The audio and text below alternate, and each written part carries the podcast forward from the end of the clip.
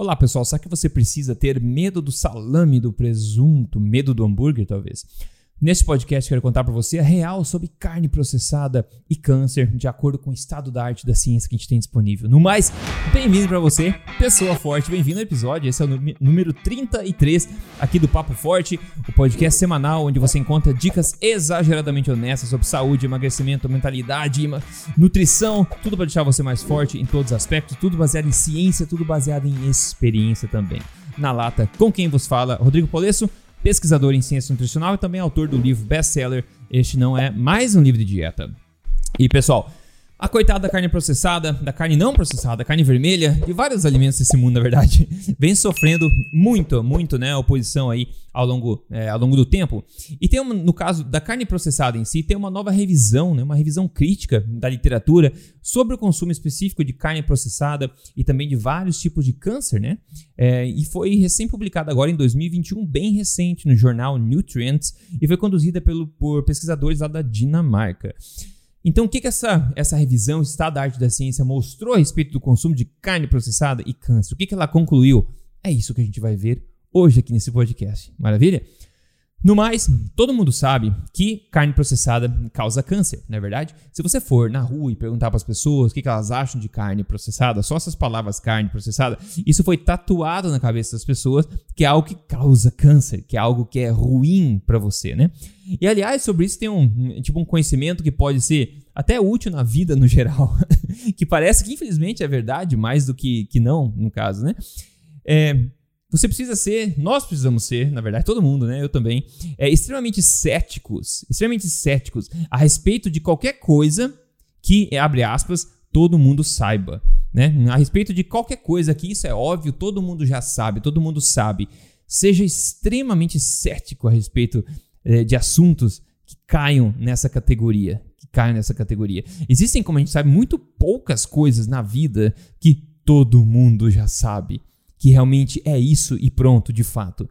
Geralmente tem muito mais lados, tem outro, outros lados às vezes a gente não foi exposto a eles ainda, tem muito mais nuances às vezes sobre o assunto, depende muito hum, do contexto de onde cada coisa está inserida. Então, quando a resposta é categoricamente não é assim e pronto, acabou, seja muito cético e perceba também que os verdadeiros experts do mundo, as pessoas que são extremamente é, especialistas ou realmente sabem muito da sua área de expertise, Geralmente essas pessoas não falam categoricamente sobre algum aspecto que elas sabem bastante. Ou por exemplo, se você pega um especialista, o maior especialista do mundo em tomates e pergunta: tomate faz bem ou faz mal? Essa pessoa provavelmente vai dizer: Bom, no geral pode fazer bem, mas depende do contexto. Existem, por exemplo, essas N situações onde pode fazer mal. Porque a pessoa, ela conhece muito daquele assunto a ponto de saber que não tem nenhuma resposta categórica e sempre tem exceções, sempre tem depende, sempre tem contextos diferentes. Então, muito cuidado, no geral, quando você vê qualquer coisa sendo dita de forma categórica por aí, porque geralmente isso deveria levantar a sua orelha e mais né, mais seguido do que não seguido, esse tipo de coisa depois você descobre que realmente não é bem assim e talvez estava errado, né? A gente viu sobre isso a respeito já do colesterol, a gente viu sobre isso a respeito das gorduras totais, a gente viu sobre isso a respeito do sal, tantas coisas que todo mundo já sabe e que hoje em dia é o oposto. A gente sabe de muitas coisas nesse sentido. Então, cuidado, cuidado, né? Bom, será que carne processada realmente causa câncer? Será que isso acontece mesmo, né?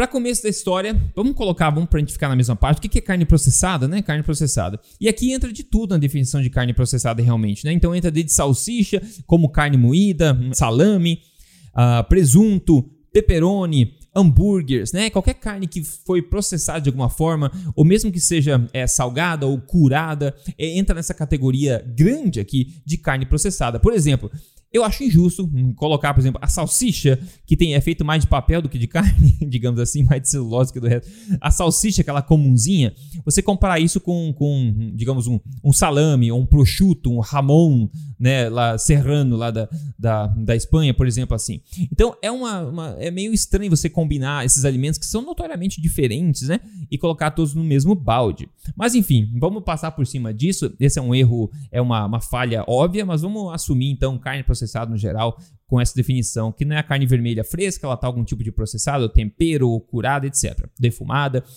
Então, uma palavra que a gente tem que ter em mente aqui quando a gente fala de consumo de carne processada e câncer ou qualquer coisa é a palavra associação. É entre a associação do consumo de carne processada com cânceres, por exemplo. Né? O contexto é muito importante, pessoal. Pensa o seguinte: você vê muito por aí é, manchetes falando que oh, o consumo disso está associado, o consumo disso pode elevar o risco, o consumo daquilo se mostrou estar associado com babá. Cuidado com isso, porque essa associação geralmente é muito fraca e cheia de variáveis de confusão.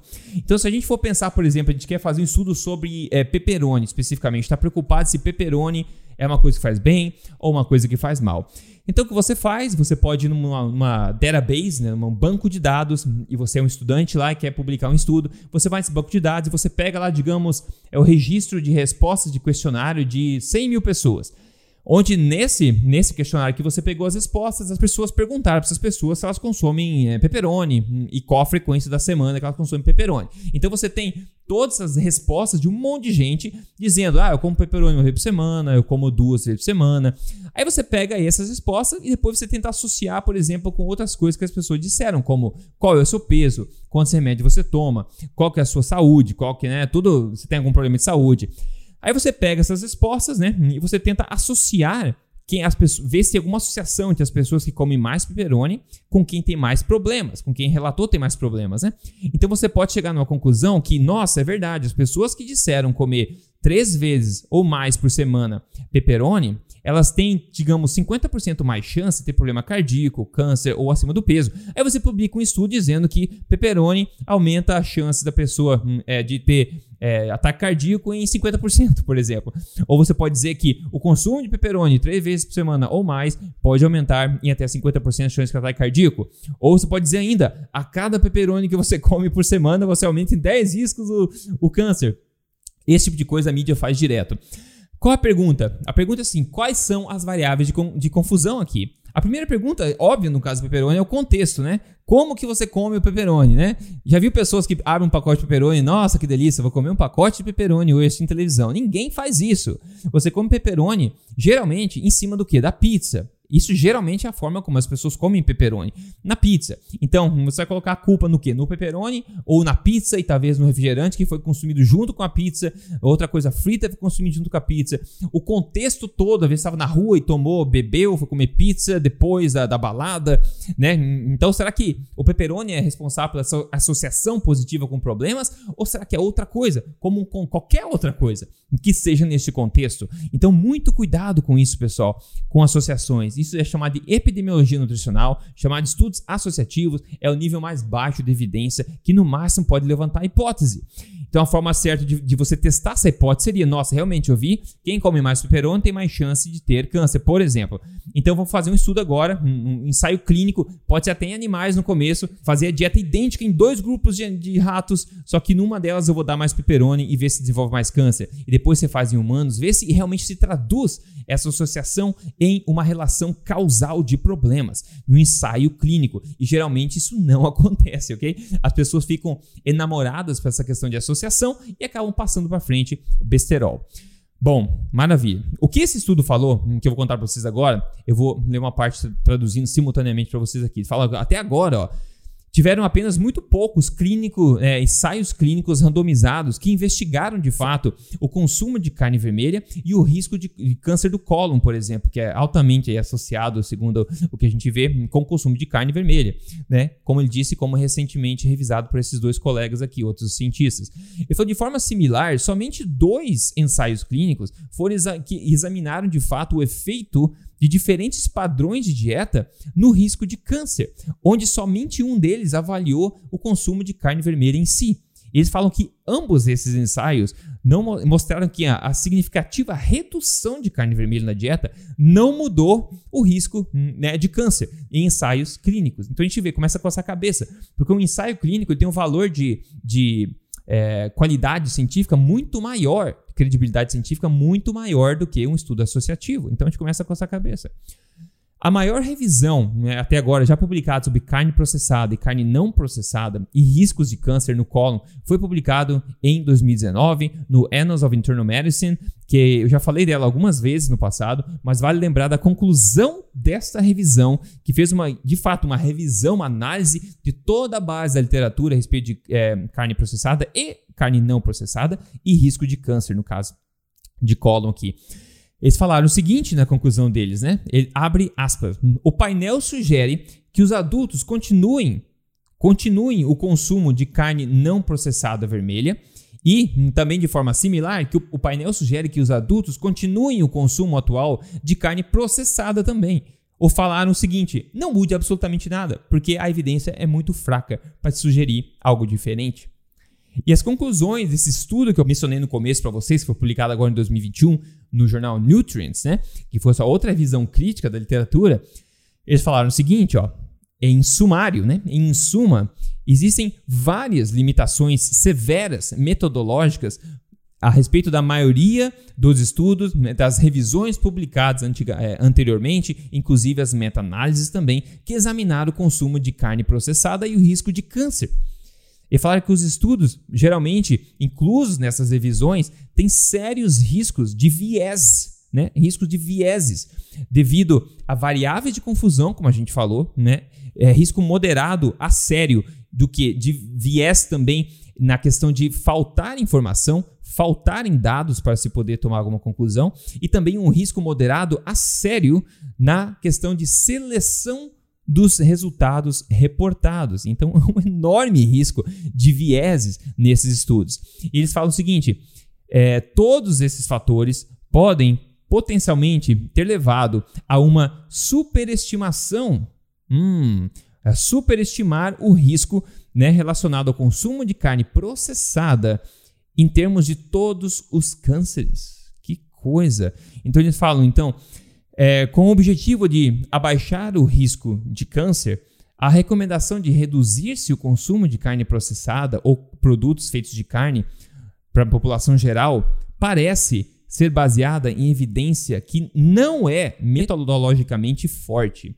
Olha só, eles basicamente estão falando que toda recomendação, tudo que todo mundo já sabe que carne é, processada faz mal, isso não é baseado em estudos com metodologia confiável e cheio de é, limitações severas metodológicas. Então, basicamente, pessoal, não tem como justificar ou se ter certeza se é uma boa ideia pedir para as pessoas reduzirem o consumo de carne processada para reduzir-se o risco de câncer, porque não existe evidência que isso é verdade, evidência que a gente pode confiar. E lembrando, isso décadas de literatura que a gente está falando aqui. Né? Então, se até agora a gente não conseguiu fazer uma coisa que mostre uma relação de fato causal, é porque provavelmente ela não existe. Né? Como é que pode um alimento é, ancestral, como salame, né, natural, fermentado, o temperado, um prosciutto, um, um presunto, o hambúrguer, né, o salsichão, lá que seja, como pode isso começar a causar, é, nunca causou antes, mas agora começa a causar um monte de problema de saúde na população? Talvez por causa do contexto onde esses alimentos estão inseridos, como a gente falou no começo.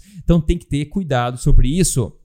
Então eu não teria medo algum com a respeito disso. Eu consumo é, carne processada direto, né, no final de semana principalmente, mas é, com frios, por exemplo, de qualidade. Claro, a gente sempre tenta escolher um pouco mais de qualidade, com menos ingredientes, mas isso eu faço no geral, com tudo que eu faço. Tento consumir coisas que têm muito poucos ingredientes. Preferência, consumir o ingrediente, né, a carne, o legume, ou a fruta, né? é um ingrediente só. Essa é a melhor saída sempre que você. É uma laranja, você olha para laranja, o que, que contém essa laranja? Laranja, ótimo. Um ingrediente, maravilha. É orgânica? Melhor, não é? É um pouco pior, mas ainda assim é uma laranja.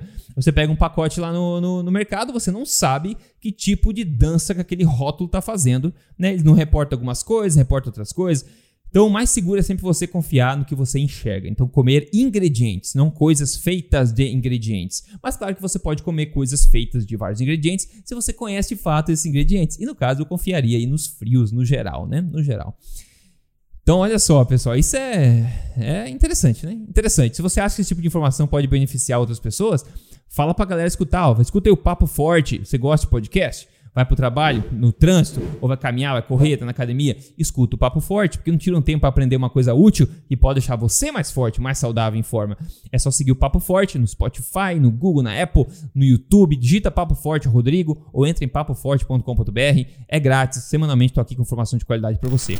E para mostrar também um caso de sucesso bacana, e quem mandou para mim foi a pessoa sem nome, infelizmente, mandou a foto antes e depois aqui, a foto incrível de antes e depois dele. Parabéns para você. Ele escreveu sem passar fome, sem contar calorias, sem exercícios físicos. Conheça você também agora os milagres da alimentação forte. Ele falou, ele perdeu 15 quilos entre a foto do antes e depois que ele mandou para mim aqui. E não são milagres, né, pessoal? É simplesmente ser um, soco, um pouco mais sóbrio e prestar um pouco mais atenção na ciência, mas não só no qualquer ciência. Ciência de qualidade, metodologicamente forte, né? Assim a gente consegue fazer uma alimentação forte para resultados. E se você quer fazer isso, se a tua prioridade é emagrecimento, eu sempre falo, a sua melhor tacada é contar com a minha ajuda entrando no meu programa de emagrecimento, chama-se código emagrecerdevez.com.br. É só você entrar aí, código emagrecerdevez.com.br, veja o vídeo lá que pode te ajudar bastante a conquistar o teu objetivo de boa forma, sem sofrência, claro, né?